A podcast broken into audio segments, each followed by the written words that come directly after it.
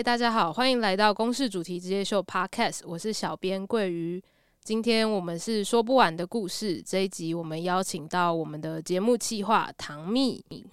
我要跟大家打招呼，嗨，大家好。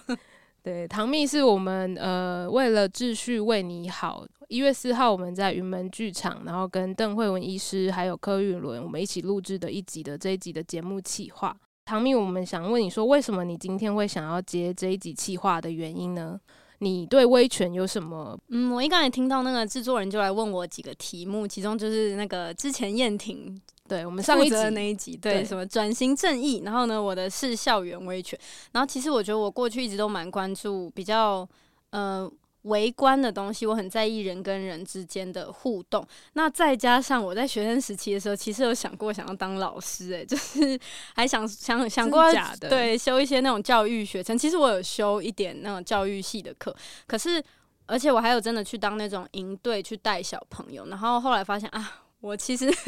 没没有那么有耐心。可是我还是觉得说，哦，教育对我来说是很重要，所以才会选择做这种媒体工作。我就发现说。我不是想要教育大家，可是我觉得就是教育也是一种沟通跟互动。那我一直很想要维持人跟人之间的这种感觉，所以我才会想要就是，嗯、呃，就是借由这种教育的关注，所以接这集。然后还有几件事情就是，嗯，我自己学在学校的经历，就会觉得说，哎、欸，嗯，哎、欸，可以透露一下年纪，反正就是我接近三十岁这样。然后可是我觉得在我们那个年代，刚刚好是，呃，介于要不要。拿掉体罚的那个年代，对不对？因为像我自己在学校，我虽然没有遇过体罚，但是我问我，我为了这一集，就是有稍微访问一下我周遭的人，发现说，哎、欸，其实蛮多人都有被体罚过的，或者说在学校常常被老师会有一些就是精神上的压迫啊，或者是那种拿出权力来让你听话。其实我自己也有经历类似的事情，所以我就会发现说，哦，原来大家都有这么多。很类似，却又有一点不一样的经历。那这些经历到底对每一个人造成什么影响？是会，呃，从此之后你遇到威权就会顺从，还是你反而更想要反抗威权？我就非常想知道这个答案。我觉得小时候的那些记忆啊，尤其是小时候被伤害过那些回忆，我觉得超容易在长大以后在心中留下那种深刻的那种伤痛。真的，我觉得就是你就会想说，诶。这件事情好像没有什么，你当时只是觉得好像有点难受而已。可是没想到长大，你遇到类似的情况，就像包含我觉得到了工作职场的那个人跟人之间权力的差异更大，你就会更感受，去一直不断反思说。为什么这个人有权利这样对你，以及你为什么要听他的话？就是这个权利的东西，在工作之后，你就会感受到更明显，然后你就会更去想说：哦，是不是我过去从前遇到了什么状况，才会导致我现在面对到威权，或是面对到被压迫的时候，我会做出这个反应，想逃避，或者是我会不自觉感到想要反抗或不舒适这样子。那你小时候，比如说念书的时候，有没有任何被老师骂过啊，或者是你那种你所谓的被威威权压迫的经验？嗯，我觉得共同比较大的东西，就是不是不完全是我私人的来说，我觉得大家都有经历过那种有教官，对，或者是老师会要罚站啊，然后可能。我嗯，就是这些经历对我来说都有遇到过，因为哦，或者是那个身教组长，身教组长超多，就是要你衣服穿得好，在走廊上不能跑，或者是嗯、呃，就是你要符合他的所有的要求。那我私人上来说，我自己印象比较深刻是高中啦，就是学校老师大家可能经历都差不多了，就是可能会管成绩啊或者什么。可是我高中是社团哦。因为我觉得讲到威权这件事情，不完全是老师之于学生。其实我们那时候访问很多的呃观众啊，或者是现场的公民，他们的反应也是说，我们不应该把威权这个定义，指校园威权的定义，限制在老师跟学生之间。事实上，例如说有学长姐的关系，对，或者是在校园里面行政职、行政主管对于这些一般老师的差异，甚至是比较有权有势的家长。然后可能会，例如说在 LINE 里面，他现在不是很多会开 LINE 群组，嗯、然后对老师爸妈跟老师的那种，对，会指手画脚。所以事实上，就是那个很微、很微妙的那个权力的流动，就在人跟人之间的关系。那我至于我，我就会发现说，哦，其实我高中的经验就是我自己有参加一些社团，或者是我周遭也有一些朋友参加社团。哦，而且我们是念女校，其实。我觉得女校是个很奇妙的、可怕的地方吗？我觉得没有到可怕，大家会有点刻板印象说，说说女生会呃心机很重，或者是会呃会比较在那边可能会展露出什么小团体什么的。对，但我觉得反而不是这样，是我觉得我在女校有经历过从厌女极，我觉得女校是从一个你会从极度厌女到慢慢去想说，我们都是女生在这个空间了，你就不会再受到一些性别的影响，你就会发现说，其实一群女生也可以做到不用。该怎么讲？就是你什么事情都可以做到，你不是因为你是女生，你就要遵守什么规定。嗯、所以以前就是在那种厌女的，我说那个厌女的经验，就是我的威权的经验，就是学校的学姐可能会讲说，嗯、你不能跟男生联谊啊，或者是你们互动不能够太亲密，然后你们裙子不能改太短，然后我们学校是一定要穿长的白袜，就是像足球员的那种，然后就是说你不能够穿黑袜，种种就是管得很多。或者是你看到学姐，你走路一定要跟她打招呼，即使她只是大你一岁，你还要跟她什么九十度鞠躬问候她，然后学姐就是要这样若无其事的走过去。我真的很不懂，这个是一种不成文的规定吗？还是说老师？因为像服装听起来是学校方面的规定嘛，但是像跟学姐之间，这应该是一种不成文的规定吧？就大家都这样做，对，所以你好像也要这样做，对。而且如果你没有照做的话，其实学姐会用更严厉的手段，例如说当众真的是当众羞辱你或骂你，或特别找你的茬。然后我自己的经验是我们高中就是一群女生，就是 青春期的躁动，就会想说要联谊嘛，然后没想到联谊的时候就是。不小心约到了两个男校同事到门口，然后那时候我们也不太知道要怎么办，就想说，哎、欸，到校门口跟他们讲一下说，说哦，我们约错了时间这样子，就没想到呢，就被好像教官啊、学姐等等的看到，反正学校就传开了，说我们这些人就是很不检点，所以 哪个年代？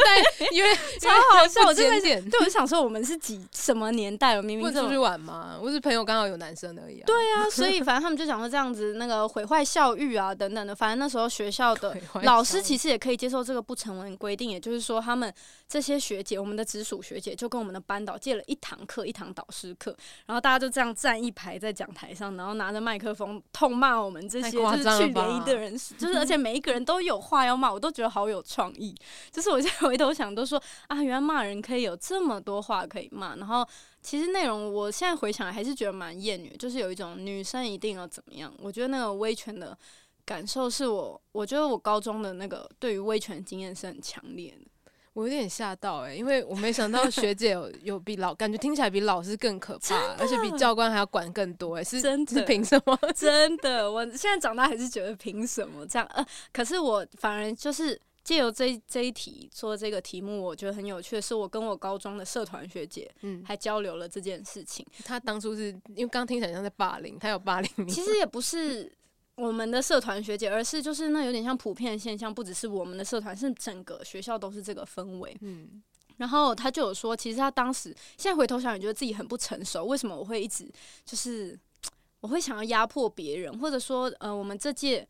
开始解一些服装限制了，例如说可以穿黑袜。我刚刚讲的、嗯，就是我们开始那种服仪没有规定那么严格，他们就会觉得很不服，觉得白袜才是好看的，然后裙子不应该改那么短，然后会觉得说我们这届就是特别叛逆啊等等的，然后会忍不住想要管我们、限制我们。可他回头想，都觉得当时很不成熟，以及好像就是某一个这个团体的氛围让我想要这样对待比我小一岁的人。可是回头想，就觉得太荒谬了。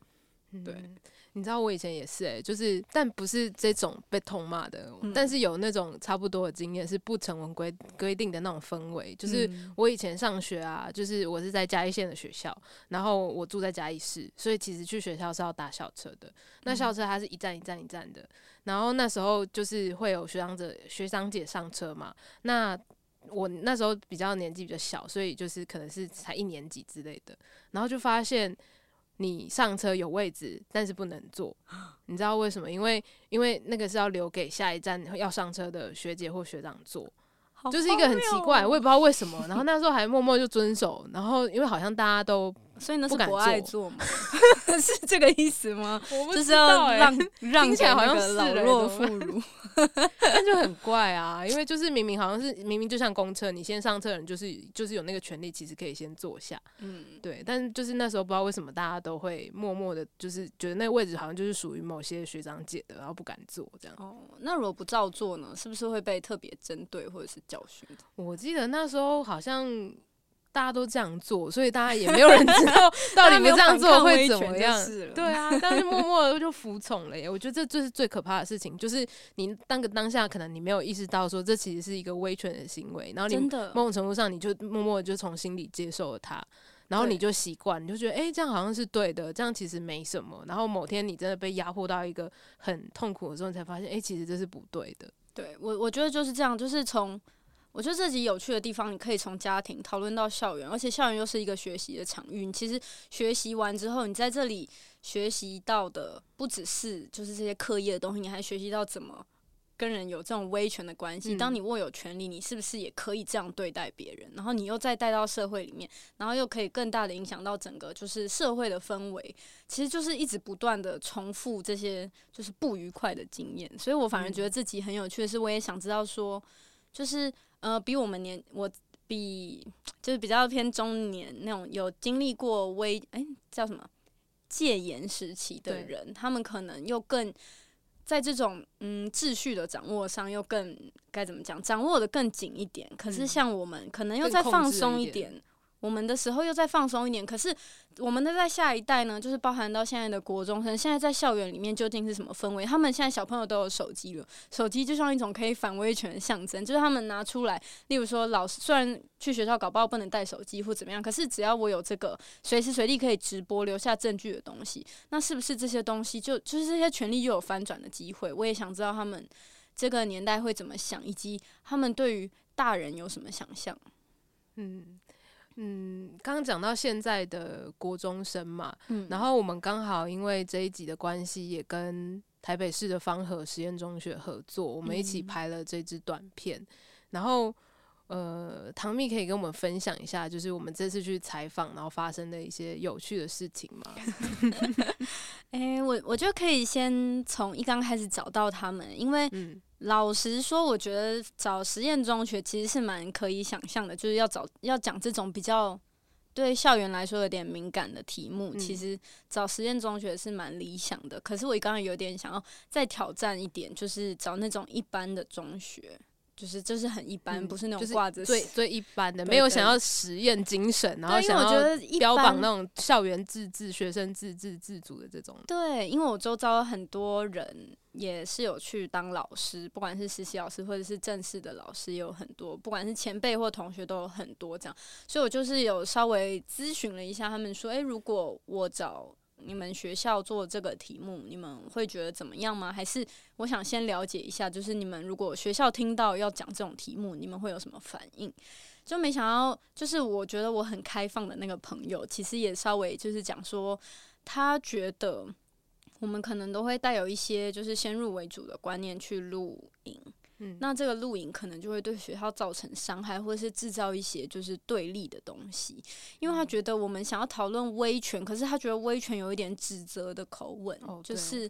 嗯、呃，他觉得威权错的，对，可是他觉得，呃，威权跟学生自治应该是摆在一起讨论，像是说，应该是讨论说这个界限到底到哪里，我可以让学生自治到什么程度？事实上，现在学校也在练习让学生越来越自治，可是他觉得。就是以他们学校的那种心态来说，会觉得我们到现场可能就是要一直检讨老师的行为不恰当，或者是太过头管理什么什么问题，那他们就会有点反弹。所以他就建议说，如果要找嗯、呃、这类的题目适合讲这类题目的话，还是建议找实验中学比较好。然后当时我好像就是查一查查一查，就是说，诶，芳和实验中学是个。嗯，很可爱、很活泼的学校，就是大家如果有兴趣，也可以看看他们学校的官网啊，或者是他们就是从他们放在社群平台上面的影片，可以看出他们师生关系其实是蛮对我来说很特别。就算以前跟老师可以是朋友，可是好像没有这么像朋友，所以我也蛮想要就是介入，想要了解说他们的老师是怎么教育学生，以及给学生多大的空间，所以才去录影这样子。嗯，然后嗯、呃，你刚刚问到说这次。录影的经验，我觉得超级快乐的。一刚开始就是，呃，会先要讨论说我们要录什么，我们要怎么样的形式，因为这次是我们的算是新开发的企划内容，对，所以会想要录一个短片。那这个短片我其实有一点挣扎，说我们毕竟是电视，然后我们不像 YouTuber，不是要做那种有点隐藏。隐藏摄影机，然后做一些比较刺激性的实验。我比较想要知道是他们如何在日常之中展现他们对，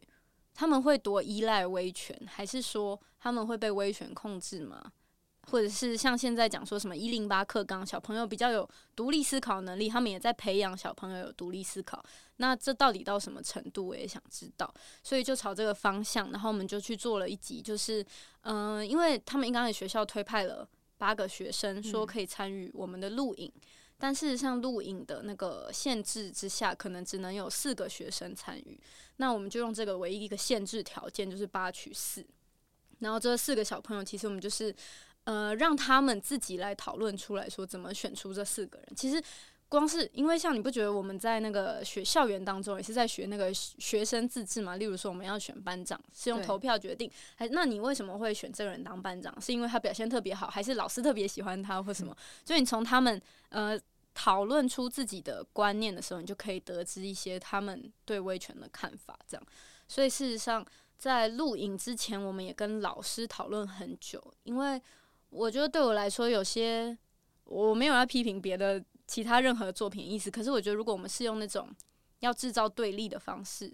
来录影的话，是很不有趣的。我想要是很真实、很有诚意的。例如说，我会先问老师说，他们希望他们都怎么跟学生相处。那学生可能会给出什么样的答案？那他会觉得说，在这之中我们还可以做哪些尝试？例如说，对这个小朋友可能可以多加一点什么元素。然后，所以其实我们跟老师开会就开了很多时间。我反正从这个过程感受到说，他们的不论是校长或老师，对于学生还有学生在那种成长经验，对于这次要吸收到什么东西，其实是很在乎的。所以我非常非常喜欢。而且 不好意思讲超长然后就是那个呃学生真的很可爱，我一刚开始，而且大家都好有想法，我真的好喜欢他们哦。反正看到他们就觉得，哎、欸，要不要回去当老师？就是那个呃，到了现场，一刚开始老师就有说，他们是有特别挑八位出来，毕竟要那种海选，可能我们也没有那个那么大那么长的时间，所以我们先挑出八位之后，就让这八位小朋友互动。因为刚开始。我其实还是会有一些先入为主的想象，是说小朋友可能会害羞。因为像我觉得我自己国中的时候，如果有人要来采访我，嗯、我一定会口急跟颤抖，嗯、或者是会一直斟酌说大人希望我讲什么。对，会会想要想说我表现好，我要表现的好，怎么样是表现好？可是又不能展露我太想要打败别人，你知道那种你 你，我就在那个过程，你就会展露出你你其实是一直在想象威权想要什么、欸。哎，我觉得对我来说，如果是我是这些国中生在录影，一定会录到我这个人人格，就是 会一直想要揣测威权想要什么。那我。也会投射到他们身上，说他们是不是也是这样子？但事实上，这八个小朋友，有人的确比较安静，有人会很积极发表言论。当然，也有一些小朋友，大家如果有去看他们的短片的话，也会觉得说会有一点点仰赖威权，因为有威权的引导。毕竟他们是学生，有威权引导，他们可能才会比较知道说，呃，正确的答案是什么。就是不像我们长大，可能会一直不断思考什么是正确的答案。可是可能在小的时候会需要正确答案的引导的时候，就会仰赖威权。但有一些是完全不仰赖，就是我从头到尾已经有一个我很完整的自己的想法、自己的观念，那我就知道说我这个当下我要说什么，我要跟别人怎么互动，就是真的很有趣。然后。我就觉得哇，真是闪闪发光诶、欸！台湾的未来一零八课刚赞这样，没有啦，我没有在帮忙狂推，我没有在特别我这方面我没有到超专业了，我只是觉得说，哎、欸，现在小朋友真的比我想象中懂得还多，以及他们应该说他们也知道大人可能想要什么，但他们可以选择要或不要，或要到什么程度。我觉得这是跟我们以前非常非常不一样的，我算是蛮感动的。对，而且我觉得这次回去啊，就是发现他们上的课跟我们以前很不一样。我不知道是因为实验中学的关系，还是现在新的世代真的来临。对，他们我看他们的课表，我不确定那是国中部还是高中部啊，嗯、但是有那个城市美学。对，哎、欸，好像是那个，好像我们第一次去跟他们开会的时候，校长有说那是他们学校特殊，有点像特色课程还是什么的，哦，所以只有他们才有。对，现在好像每一个学校都有一个自己要发展的特长，然后他们学校可能主要就是会讲城市美学，我觉得很棒哎、哦！我们以前为什么不能上这种课啊？但我就很喜欢上课啊。而且他们呃，那时候也有稍微访问一下他们的校长，说他们课程安排。当然，他们我我觉得他们跟大家想象中的不一样，是他们还是没有完全脱离这个嗯、呃、系统吧，就是他们还是会要考基测、考学测。嗯，对，机测跟遵遵照着大家的一起一起模式一样，这样就对了。对，所以他们基本上还是会上那种基础课程，就是国音、国音数设置。然而，他们就是在一些，例如说自由活动的时间、社团的时间，其实是非常弹性的，就是他们。嗯，你如果单从架构，你可能觉得没有特别实验性质，但他们的上课的模式，例如说他们会有那种打破教室的结构，不只是老师在台上，然后学生坐在底下，而是大家可以围在一个空间，然后老师可能穿梭在学生之中，那学生有很多自己可以发想跟讨论的空间。我觉得就是从。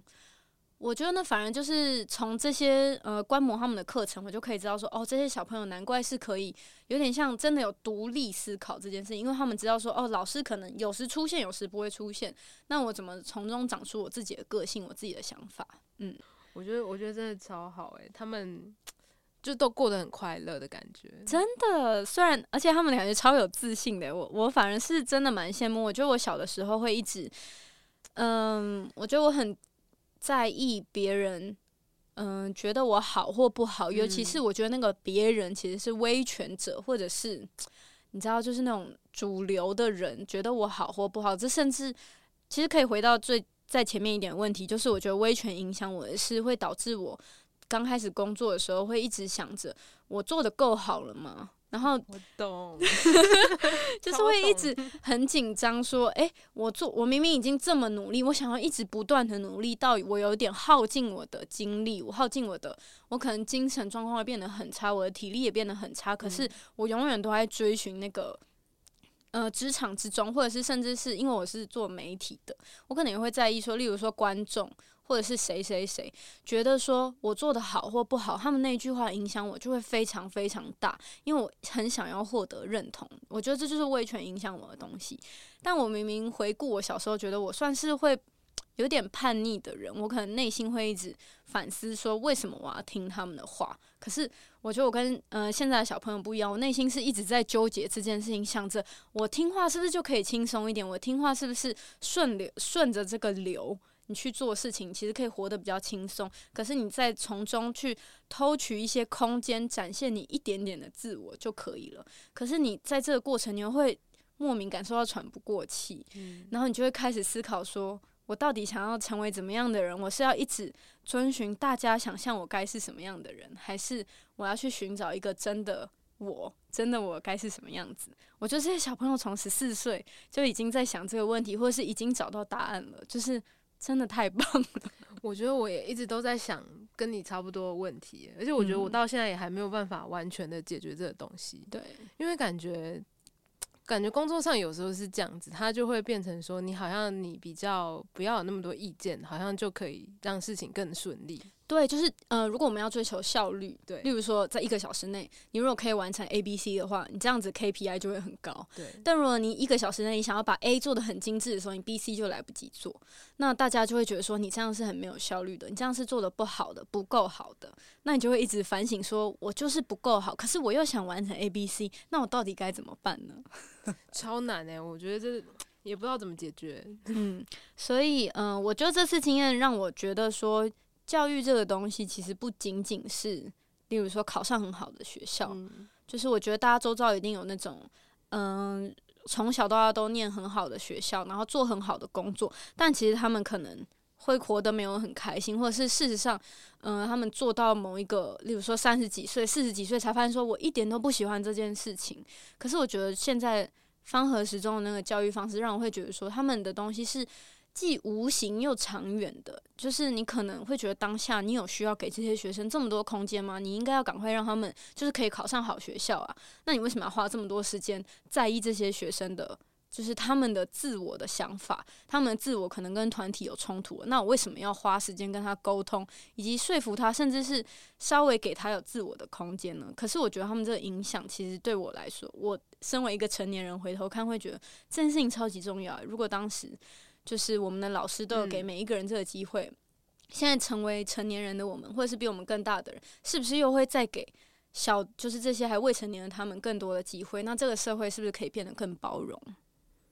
我觉得也是。可是他们现在的学生的人数是不是就比我们以前少一点？所以感觉老师比较有心力去照顾这一块，你觉得有吗？也有可能是这样子，我觉得很有可能。对，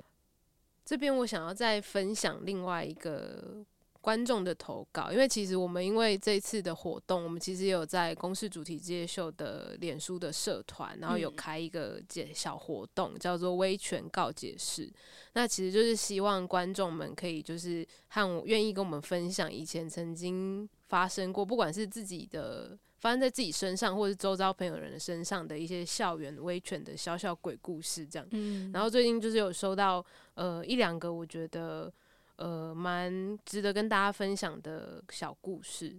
那我这边先简单念一下其中一个观众的投稿。他说：“我的哥哥是六十四年次的，国中就读于台中光明国中，然后当时是在升学班。有一次班上就是那时候要收班费的样子，所以就是突然间就是被说班费有一千块不见了，然后班导师马上就把班上倒数几名的学生叫过去。”然后，因为他的哥哥因为成绩不好，是其中一个被叫过去的同学。老师就是要这些同学说：“你们就马快点承认，说就是你们偷的，然后写悔过书。”嗯。然后哥哥他们的那群朋友跟他哥哥就说他们没有做这件事，但是老师还是不相信他们。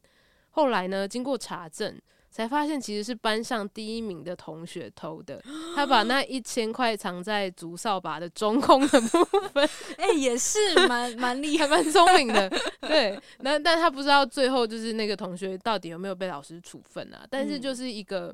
我刚刚在听跟回想一些我们以前小时候发生的一些故事，感觉有时候老师也会因为成绩好不好来。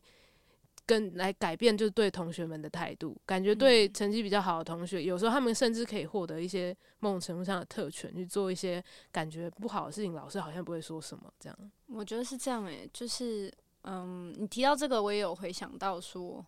呃，很多观众的投稿其实都跟成绩有关，例如说，嗯、呃，像美国女孩，大家如果有看这个电影的话，哦、超好看，就是讲说。嗯、呃，她是读私立的国中，那他就成绩不好的话，每一个人就是少几分打几下。其实我没有遇过这种事啊，但是我觉得，呃，观众的投稿里面有人提到这种事情，或者是说，嗯、班上那种成绩不好的学生，其实会被针对。包含我自己的亲人也有分享类似的经验，说，如果你成绩没那么好，然后再加上家里的状况没有。就是你经济状况没有那么好的话，老师其实是会很明显的针对的。就是你很小的时候，你就是会知道说，呃，你不是威权会喜欢的那种人。对，呃，大家的经验都蛮，我觉得投稿对，对投稿的时候都发现说，哦，真的都蛮类似的。那，嗯、呃，我们要如何从这些伤痛之中学习，或者说试图想，我这些伤痛给了我什么？我要成为怎么样的人？我觉得这是很重要的事情。所以我觉得。这集的主题，我才会想要大家先就是讨论说，大家威权的定义是什么？觉得它要不要存在？那我们之中的，嗯、威权的经验是什么？对我们人生有哪些影响？包含我们自己是。如果我们是施展威权的人，或者接受威权的人，我们到底在那个当中我们在想什么？那因为唐蜜，你刚刚也讲到说你以前是念女校嘛，嗯，那这边有另外一个观众朋友，他其实有一个对于女生的一些威权上的困扰，嗯，那其实我觉得女性在这一块也蛮值得讨论的，因为你我不知道你记不记得我们之前呃在云门的那场活动，我们用 Slido 做了一个投票，然后现场的观众那时候我们问了一个问题嘛，就是说。讲到威权，者的特质，威权人物的特质有哪些？对，然后就有人回答是女女性，这样，我俩都为之震惊了一下。呃，包含那个邓惠文医师还有柯宇伦，其实在现场也都是蛮震惊的。可是，呃，我这个可是没有要特别针对女性，我是说，我觉得会这样讲，好像是某一种想象，或者是某一种，我我用。呃，一个切角是我觉得在那个媒体的形象上，或者是戏剧的形象上，嗯，你可能觉得女性施展威权，或者是有点像，呃，大家常常讲说父权，其实真正施展父权，或者是想要把父权一直延续下去的人，有时候不只是男性，而是某一些女性，像我们常常提到婆媳关系，或者说有一些女性呃，或者是我们在学习的场域，其实我感觉女老师多一点。嗯、那可能女老师讲的课，就是讲的教育的方式，可能如果他再保守一点、传统一点的时候，其实也会掺杂某一些很父权或者是很威权的东西在里面。那你可能直接联想就会觉得说，哎、是是呃，女性会比较跟威权有挂上等号。但事实上，我觉得。这是该怎么讲？有点 社会学，反正就是，其实我觉得跟性别没有那么大的关系，而是女生在女性在这个体系之下，很容易就是有些人选择要复制这个威权的行为，有些人选择是反抗，有些人选择遵从，就是不一样。但是我觉得女性并不等于威权，这样、嗯、对。但我其实刚刚还没有讲完那个人投稿故事，没关系，你赶快讲。我我简单在 观众一定在想说，哎、欸，这个人，我再我再讲一下。他说国中的时候，他交了一个男朋友，然后他常常在联络簿上面乱编自己小考的成绩，这样。然后期中考的时候，对方的妈妈就打电话问老师，为什么他的儿子考的这么差？然后老师就说是因为跟我交往的关系。老师，老师怎么这样啊？然后，然后对方的妈妈就打给我家人，说是我拖累了他儿子的成绩，是我害他儿子的成绩大退步。但是呢，他自己的家人也没有要站在他这边，然后没有要帮忙了解实际的情况，或者是帮他说话，然后反而还过来骂他说：“你为什么要害人家？让人家妈妈还找上门来。”然后事后老师也也跟他说，他知道那个同学是乱讲的，这样。然后他就说，但是他应该说他这边的意思他没有写得很清楚，但他的意思应该是说，老师其实也没有要认真跟家长解释实际的状况，为什么那个同学的成绩不好，只是就是编了一个理由，就是说是因为他。嗯。然后他觉得为什么他要必须要就是忍受这一切，为什么要承担所有的这些东西的原因，是因为只是因为她是女生嘛？这样。嗯，对。啊，这就是谈论起来会超级偏题。可是，嗯、我觉得这种老师 会想要讲那个交往的事情，好奇怪哦，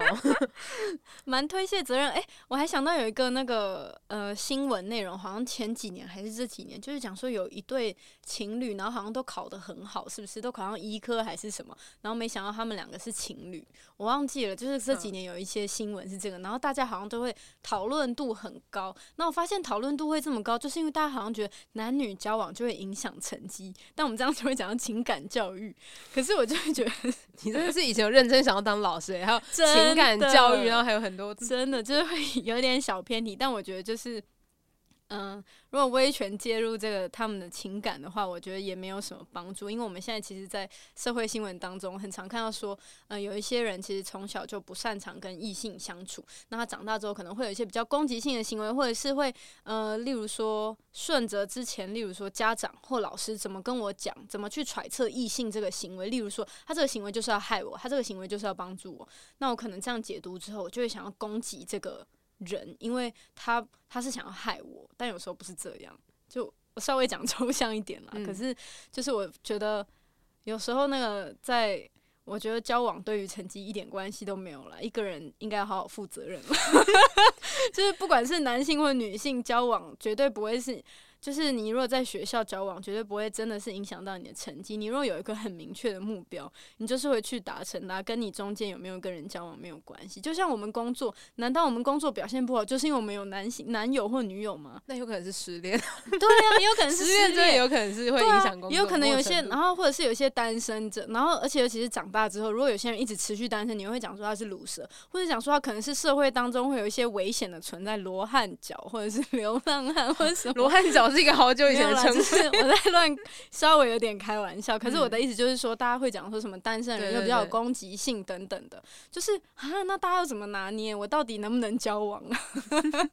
所以我觉得，无论是学生或者是工作，那个交往都不至于影响。一个人我也觉得，我觉得这状况也很微妙，可能是老师一时之间想不到 要怎么回答。可是我觉得听众如果也可以回馈一下那个对于这件事情的心得，因为好像的确有人说什么要十八岁以后才可以交男女朋友，或者什么。那大家有些爸妈会这样啊，他就说你就好，现在就好好念书就好了，你不要想说要去交什么男女朋友，等你以后上大学再说这样。对，可是。好像有一部分也是怕说他们还未成年，可能不知道说人跟人相处的界限，例如或者是怎么保护自己，不管男性或女性都一样。可是我反而觉得最重要就是你应该让他试着跟人相处，然后你中间试着用比较开放的心态教育他说，诶，那例如说今天是你男友或女友生日，那你这时候可以送他一个礼物，或者是你可以怎么跟他一起庆祝，这样子就是你反而用比较。像方和时中那种相处的方式，就是那种你们如果以朋友的心态，大家会比较愿意分享自己内心的犹豫或者是状况。那这样反而你可以掌握，这样显得又很像想掌握别人。可是我的意思就是，你可以知道呃对方的状况，你可以提供哪些帮助。嗯嗯，我觉得大家真的是。童年都过得蛮辛苦的，真的遇到很多创伤，真的。可是有人过得很幸福啊，很幸福哦、啊。我觉得我周遭也有人过得很幸福。我觉得，而且他们的那个好事啊，对，而且我觉得从他们长大之中可以看出来，就是他们从他们长大以后的样子可以看出来。对，就是你其实可以回推说，当然，呃，人的发展有很多种，人也很可以发展的很细致，有各种道。成因，可是像呃，我觉得有些人小时候过得很幸福，比较没有被威权压迫的人，他们可能会比较，他们也不太会去压迫别人，也很也会很尊重别人。我觉得这真的是可以看得出来的，所以建议大家可以用比较尊重的方式教育别人。真的，我们就是不要再复制这样的东西，我们学会当一个会互相尊重的人，这样。真的啊，讲到这个，我其实借由这期，我也鼓起勇气跟我。爸爸互动诶、欸，因为，嗯，我觉得我爸爸就是那种典型的父亲诶、欸，我不知道，我不知道典型大家想不想得到，就是那种会蛮会比较传统、很严格的那种嘛，对，会很严管很很紧的那种，对，然后可能会。会讲出一些性别刻板印象，例如说女生不要穿的怎么样，嗯、然后女生要怎样怎样。对对对对，然后可能也会用比较严厉的教育方式，不管是体罚、口语上的惩罚，或者是各种惩罚方式，想象得到应该都我稍微都有经历过这样。可是就反正就因为这个工作，我可以有点像抽离，以一个他者的身份来谈论我过去的记忆，嗯、就是我就会。我好像就是一个随性开头说，诶、欸，我在做这个节目，那我也想要知道说，就是不同年纪的人会有什么想法。我觉得反而是我跟我父亲的这个沟通有给我很多灵感，因为我就会问他说，那你当时为什么会想要体罚我？只是因为我，呃，跟你的观念不同吗？还是你觉得我就是错的？你想要我认错？可是我觉得你这个做法，其实即便当下我认错了，我也没有真的觉得我错，所以。呃，以一个比较结果论来说，我觉得你的体罚没有意义，因为你的体罚只让我觉得你不理性，而且你用很强制的手段在要求我同意。而过了这么多年之后，回头想，我还是对的，没有，就是我就有点叛逆的小孩。可是我的意思说，就是，所以我一个结果论回头推的话，就会觉得，哎，其实体罚，我我觉得大家也可以跟周遭人讨论看看体罚，或者是借由这个节目的内容跟。亲人或者是朋友讨论的时候，其实答案都很有趣。就是有些人还是觉得要体罚，我包含我的朋友，嗯，就是我觉得明明我们都已经是个假想自己是新时代的人，我就会问说：“诶，那你们觉得有需要体罚吗？”因为我的角度刚刚听得出来，就是我觉得体罚没有意义，因为你用暴力的方式去解决。要别人屈服，是不会真的在精神上让人屈。你精神上你还是没有办法让我屈服，你只会让我痛苦跟想逃避。嗯、然而，当我有自己的，就是我远离你这个威权之后，回头想，我还是没有办法理解你。所以，我觉得最重要应该是沟通。但他们觉得还是要体罚，原因是什么？这真的很有趣。他们是觉得说不一定要那么暴力，或者是一种就是。就是就像刚刚讲的，就是威权跟自治之间的界限，大家在完全不一样的界限。有些人是靠自治多一点，有些人靠威权多一点。那有些人是靠威权多一点，就会觉得说，我还是很愿意跟他沟通。可是当这个小孩，他真的是那种冥顽不灵，讲了一个好老的成语，就是说他可能有时候，嗯、呃，他就是会，呃，做出伤害人的行为，或者说他就是，先随便举个例子，他可能就是一直作弊。或是他可能就是会惯性偷窃，那你好好的问他原因，你如果问不出来，然后或者是他就是一直要不断犯的话，你要怎么让他汲取这个教训呢？然后就是可能就有些朋友就认为说，你还是要用一个让他可以明确知道教训是什么东西的一个实体的东西，他才会学习。有些人你就是不能够靠沟通，因为未成年可能都还不算是一个人类，这样 没有，我是一个分享，就是 日常聊天的内容。他们是觉得说，未成年可能还是需要有一些教育，就像那个很多观众有回馈说威权这件事情，就希望回馈给我们的一些东西，就是讲说，希望我们不要把威权打的，就是好像是把它打成永远都是伤害人、加害者的身份，而是因为这些学生他们都还未成年，他们不知道。对跟错，或者是他们还不知道他们要负什么责任，所以要让他们学习。但是你那个学习不可能只靠，例如说像我们这样平辈朋友之间的互动，他就会了解，而是你要让他知道，你要限制他去做什么，不然他万一真的去做了，他可能会受伤。或者是你要让他真的学习到这个观念，你要靠比较强制的手段，你才可以输入到他的脑袋里面。所以当然，就有些人会认为说，他的手段想得到的最有效率的。或者是最真的强效的方式，还是靠体罚的方式，再配合循循善诱，这两个综合起来，才有那个加成的效果。我觉得这样听起来，当老师是一件非常非常 困难的事情。真的，你到底要怎么拿捏这个东西的界限？你好好讲，他不听，但是你好像也不能就就是暴打他一顿，就是还会被家长投诉说你怎么可以这样对我的小孩？对，我反而是做自己。有试图从那个老师的角度去想说，哦，其实一刚开始我小的时候会一直指责老师，或者是觉得说这个老师为什么要对我们讲这么难听的话？老师为什么要对我们发脾气？嗯、老师怎么可以发脾气？可是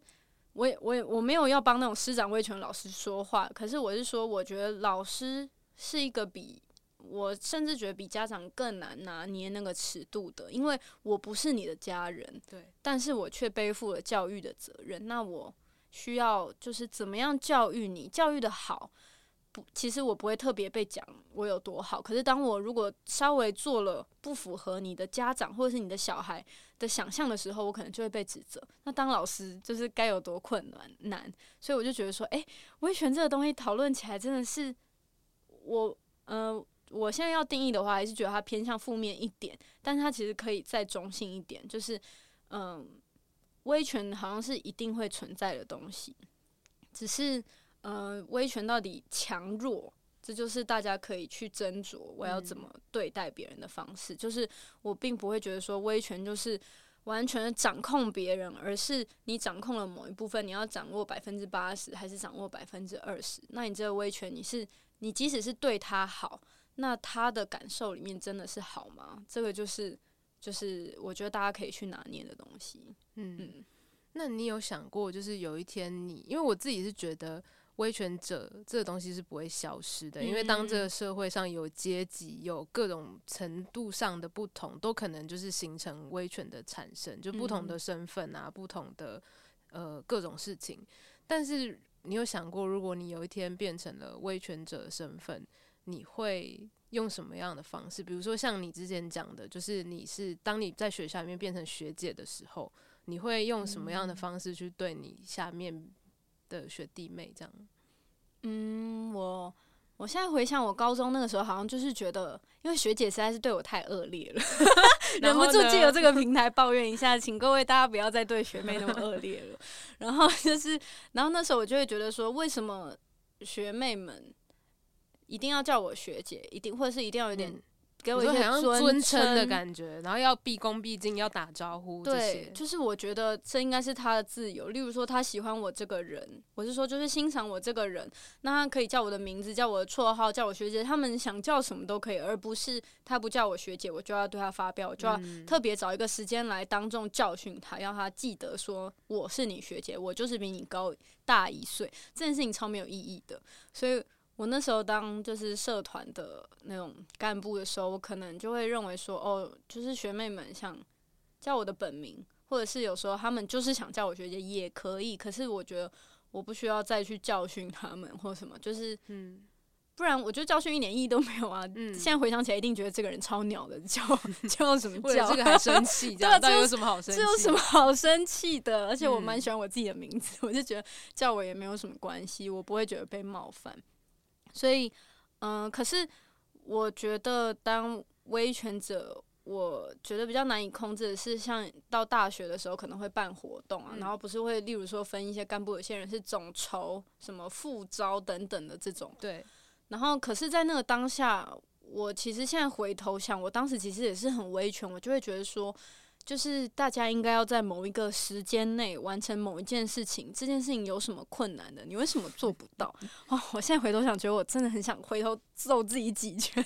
因为就是到了职场之后，可能遇到类似的情况，就会想说：哇，我怎么这么不被理解？可是我回头想，我自己如果曾经有威权的那个时候，包含当那种就是干部的时候，我可能。也没有那么理解他人。我为了要追求那个效率，我可能会限制说你在什么时间内就要做到什么事情。那如果你做不到的话，我可能会用就是不好的态度来对你，来让你知道说，因为你没有做好，所以我要教训你。然后，就我现在回头想，我也会自我检讨这件事情，就是说，哦，我既可以理解威权者的想法，就是真的，你就是想要有效率。因为有些人就是很爱拖，对，老实说我也蛮爱拖，就是像拖稿或者什么。可是就是呃，我以前都会想象说，每一个人都有自己的呃底线在哪里。可是我以为大家底线，例如说都到呃，例如说会在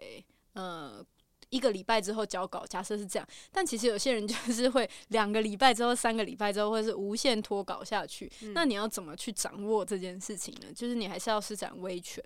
可是。我现在回头想，就会觉得说，哦，我可能当时对不管是同辈或学弟妹的态度，其实都没有真的非常好。我可能会就是有点不耐烦，就是说到底要搞到什么时候？但我现在回头想，我可能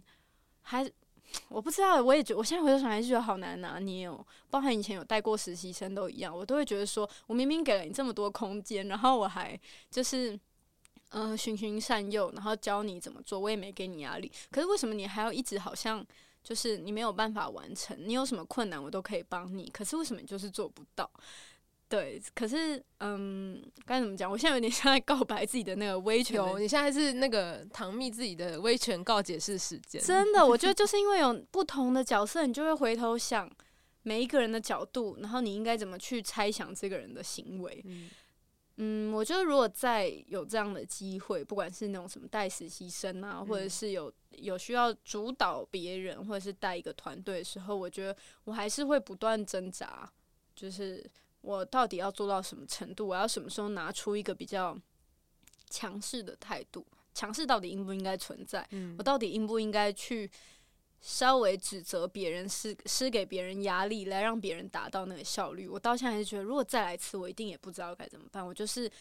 人跟人之间，每一个人，例如说，我今天跟你的沟通方式就有一种沟通方式。我今天跟如果制作人在现场，我跟制作人又有一种沟通方式。可是每一个人之间，你就是要一直不断的。去寻找那个平衡点，我觉得很难。当主管也很难。你有你有想象过以后就是变成主管以后，你想要当什么样的大人吗？哈，我也有我有想象过，可是现在很理想，大家一定会觉得说，这个人一听就知道没当过主管。没有错，我们现在这个年纪不是主管年纪，都一直想一些梦幻的东西。好了，那如果理想上来说。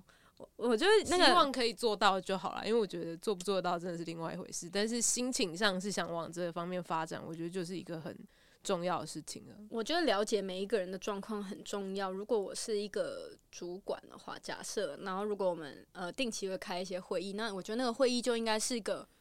平等，然后大家也都可以说出自己遇到的状况，然后我们适时去调整。我觉得。有些像那种 KPI 或目标啊，或者是大家想象的东西，有时候是好像很死板的。嗯，但我觉得，如果假设我可以是个主管的话，我可能会希望它是一个随时可以调整的东西。例如说，呃，在团队当中有一个人是呃母亲，然后刚生一个小孩，他可能要多一点时间去分配到家庭，对，分配到家庭当中，因为小朋友才刚出生，他可能要花比较多心力。那我们可能就是可以分配说，哦，他不用。不一定要在当时那个情况，一定要像过去一样，什么时候完成这么多事情，而是他可以少一点。然后不一定是要大家平分，甚至是我们先想象说，在一个大家都可以接受的程度之下，减少工作量，或者是我们改以别的方式来取代这个情况，我觉得都是可以讨论，而不是有点像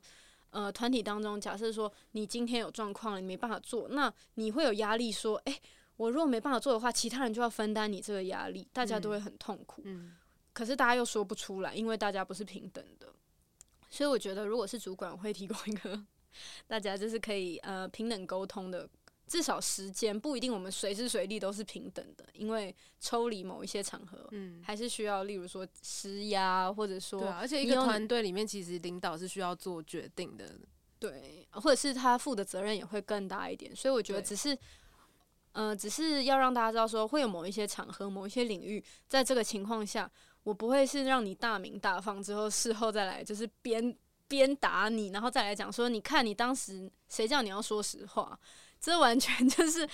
好了。我我不是在讲我个人经验，就我觉得很多人听到的都是类似这样，就是主管说你可以说出你想要什么啊，然后怎样怎样，可是说完之后又会讲说没有啊，我觉得你你就是太太理想了，或者是你你明明就已经。有很大的空间了，你为什么还不满？我觉得这件事情就很没有意义。你应该要放给大家，就是真的表达自己。嗯，我觉得每一个人状况都不一样，这是你需要去理解。那在这个你设定好大家平等的空间，你就应该去同理他，并且根据每一个人状况，整个团队大家可以一起调整这样子。嗯。我们以后可以一起一起工作啊，这是一个很平等的状况。我是真心觉得，就是，可是如果像学生时期，大家都是平等的，你看就会哦，你想想，大家很混乱啊，你还是需要一个中心人物来控，就统筹。真的，因为你想想看，以前就是，例如说要做通识课的报告，就有人给我在混 口气又开始凶起来。就有些人就是那种讲说自己，不好意思，我今天要打工哎，对，然后甚至报告现场开会，不好意思，对，报告现场还不给我出现。我这就像那个、啊、名字把它拿掉啊！对啊，就是名字拿 名字拿掉，或者是直接跟老师说，结果还是告状。不是，我就是觉得，嗯，平等是一种理想，但是如果在一个资本主义社会，或者是我们还是要追求某一个。成就跟目标的时候，可能还是会有人需要主导来引导大家到一个正确的方向，因为大家各过各的，然后没有真的一个明确的主导的方向的话，会很可怕。我觉得这好难哦、喔，真的。我觉得这个东西就是我，我真的很喜欢做这期节目。嗯、我希望大家感受到我的热情，就是大家有感受到你满满的爱。真的，我我现在回头想，都会就是会蛮希望分享给我周遭，不管是当老师，甚至是当家长的朋友。我觉得这个经历，就是我觉得我现在存在在我内心当中，有很多人的想法。我不是说像人格分裂那种，就是我有很多的。呃，立场我知道说哦，原来呃，这些人在什么角色会有什么困难？那当我对别人就会多一份包容。我是说，不管是呃，今天主管今天对我可能态度不是很好，我对他会有一份包容。但是我当然还是会很希望，我也会学着表达我的感受，以及建议他说我们是不是可以怎么做。但当然也有听众反映说，像你试图反抗威权或对威权提出一些建议的时候，你可能会被报复。我觉得这是绝对存在的东西，嗯、所以。嗯，我自己觉得最好的方式就是，如果这个人会报复你，就不要再继续在他底下做事了，是吧？是啊，我理想上来说是这样啊。当然，我建议就是有听众，如果现在职场上遇到困难，现在是开解的部分，就是职场告解完，我们现在开示大家。没有，我觉得我做到很多人其实都有点 PUA，就就是有点像呃，有些人会讲说我是为了你好，然后呃，就是或者是先指责你，知道，然后再来教你怎么做，这样子就是有点像那种男。很多说父权社会男性会先贬低你，例如说，我今天我先随便举例，例如说，我会讲说，哦，因为你身材不好，你穿这套衣服不好看了。我跟你讲，以我个人的经验，你要模仿谁谁谁，什么这样才会好，然后你就会可能会有点质疑，然后你下次当你这样照做，就是照着我的建议这样做的时候，我就会夸奖你，然后你就会觉得，哦，他说的是对的，因为当我这么做的时候，我就会被夸奖。这某种程度上一种心理学战术，对吧？就是一种啊，就是这样子。所以，嗯、呃，我觉得我很多朋友在职场上有遇到这个情况，可是你就会陷入一个泥淖里面，觉得说，那我就要在不断的追寻这个人的肯定，这个人说什么，你就会把他当成，你会把自己变成他希望的那个样子，然后你就不是原本你自己的样子。对，而且你们关系会失衡，我觉得很可怕。那如果这个人是永远都要这样对待别人，而当你试图提出建议，他却不改变的话，我觉得这就不是健康的关系。我觉得不管是情感关系，或者是职场上家人，我觉得包含家人都是。我前一阵子也在想说，就是有一些那种资商的社群平台会分享说，其实有时候我们被血缘或者是一些家人的关系束缚住，你可能会有一些盲点，说这个嗯。不管是父母，也有可能像我讲那种 PUA 的事情，就是会会。呃，会给你一些情绪上的压力，像情绪勒索这件事情，嗯、那你可能会想要不断的迎合他，但可能这就是一个很病态的循环，你就会让自己越来越痛苦，因为焦虑跟痛苦都会累积在你这个人身上，大家知道丢给你就可以了。可是我觉得，就是无论是情人、家人或工作的环境，如果这个人是不会改变的，我觉得反而就是你可以想想。你可以怎么离开这里？那你离开这里之后，不管有没有更好，至少你要到一个会对你更好的人，会让你更舒适的环境，我觉得才是对的。嗯，改变别人真的很难呢，超难。我觉得而且基本上是不太可能的。对，所以我就是嗯，我觉得威权这集反而让我觉得说，哦，我觉得我不一定可以真的可以改变别人，因为包含我自己，我也不容易真的被别人改变。可是我可以去寻找一个。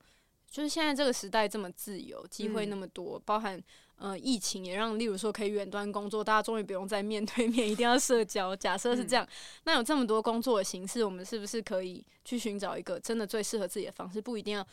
依循说，例如说朝朝九晚五，然后我一定要听谁的话，嗯、一定要就是对谁毕恭毕敬，就是其实有很多种形式，嗯。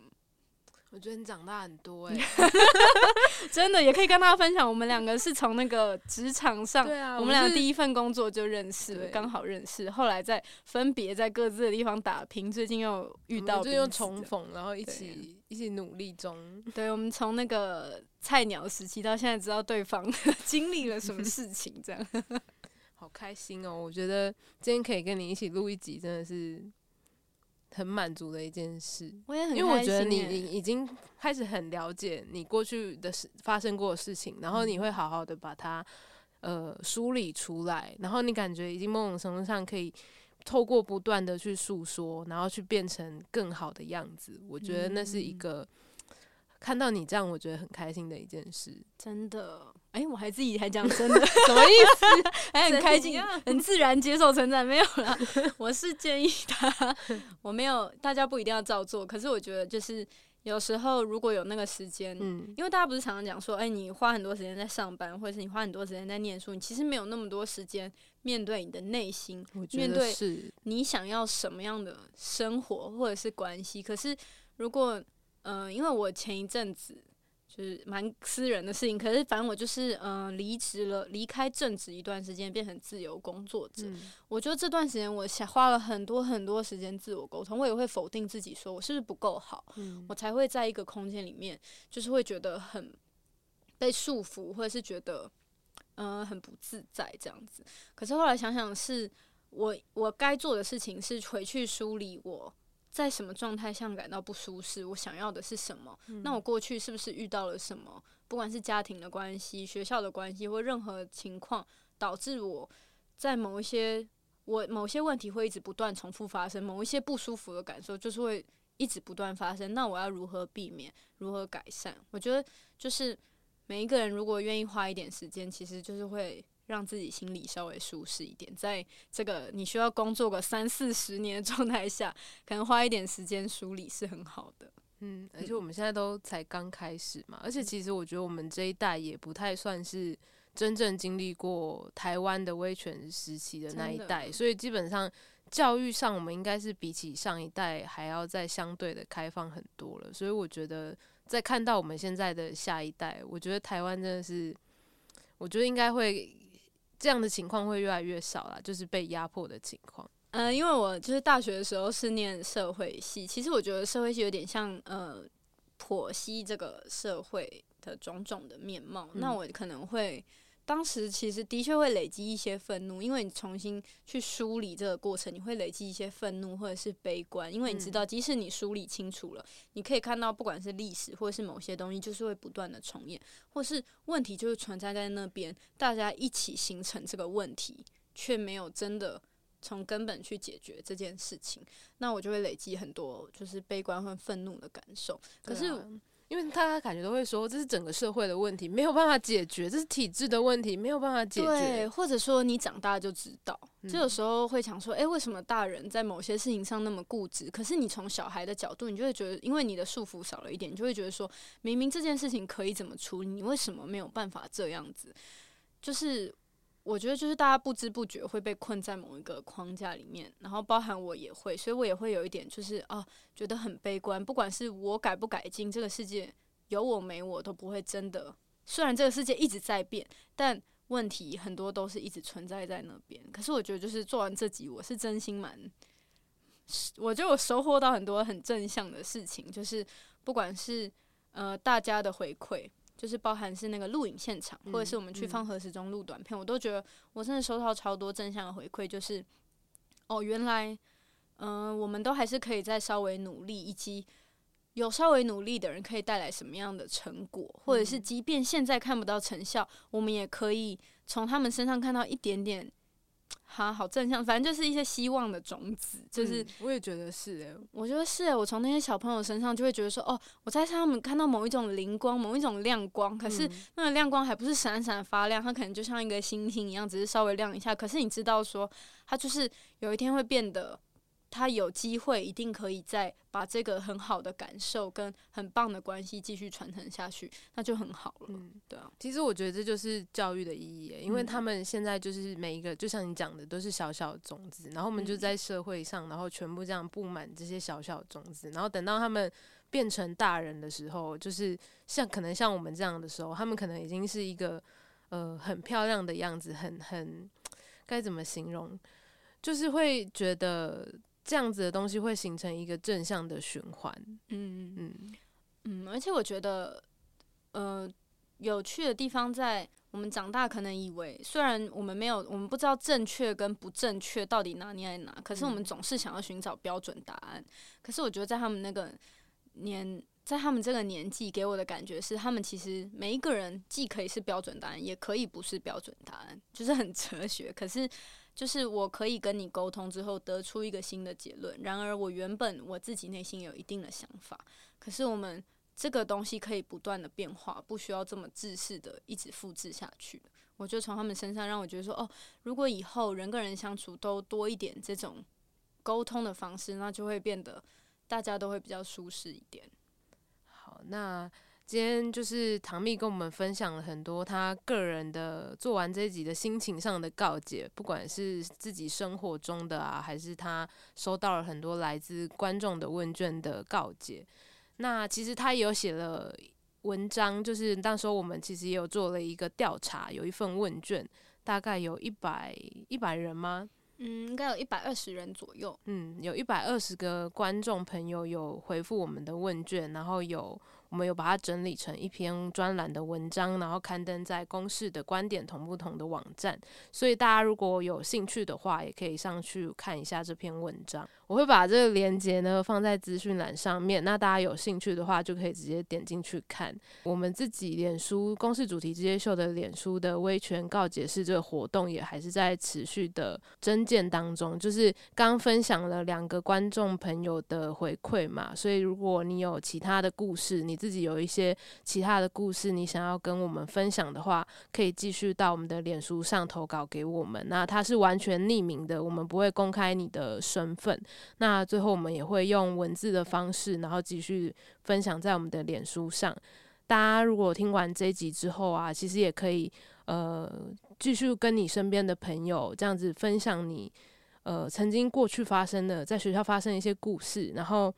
可能更年轻一辈或者是年长一辈不同的人去聊聊，我觉得都是很好的事情。嗯，我真心建议，因为我觉得沟通的过程，即便你刚才也觉得是很混乱的概念，可是。借由聊天或者是沟通，其实有时候你会越理越明你自己的答案在哪里。嗯、所以，呃，内心有时候想一想很纠结的事情，也可以跟大家分享。嗯、真的，我觉得我就是常常自己不知道在纠结什么，然后想不清楚，然后想了半天，然后有时候突然跟朋友聊一聊，或者是跟谁聊一聊，突然好像就通了，然后就可以继续往前进，然后就是感觉自己又长大了一点点，这样。对，所以我觉得像。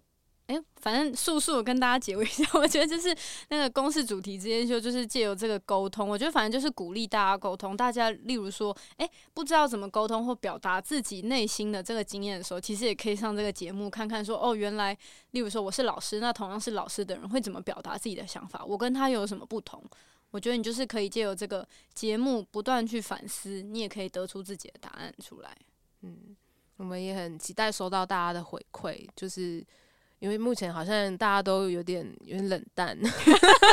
作为小编其实有点孤单，希望大家可以多给我们一些回馈。其实好的或不好的，我觉得我们都很期待。对啊，对我们就是就算有不好的，我们也是希望我们可以继续的进步。所以有任何的建议，我都还是希望大家可以留言给我们。没错，大家说喜欢就要喜欢就要表达出来，不喜欢可以偷偷告诉我们。对，好，那今天谢谢唐蜜，不客气，也谢谢你。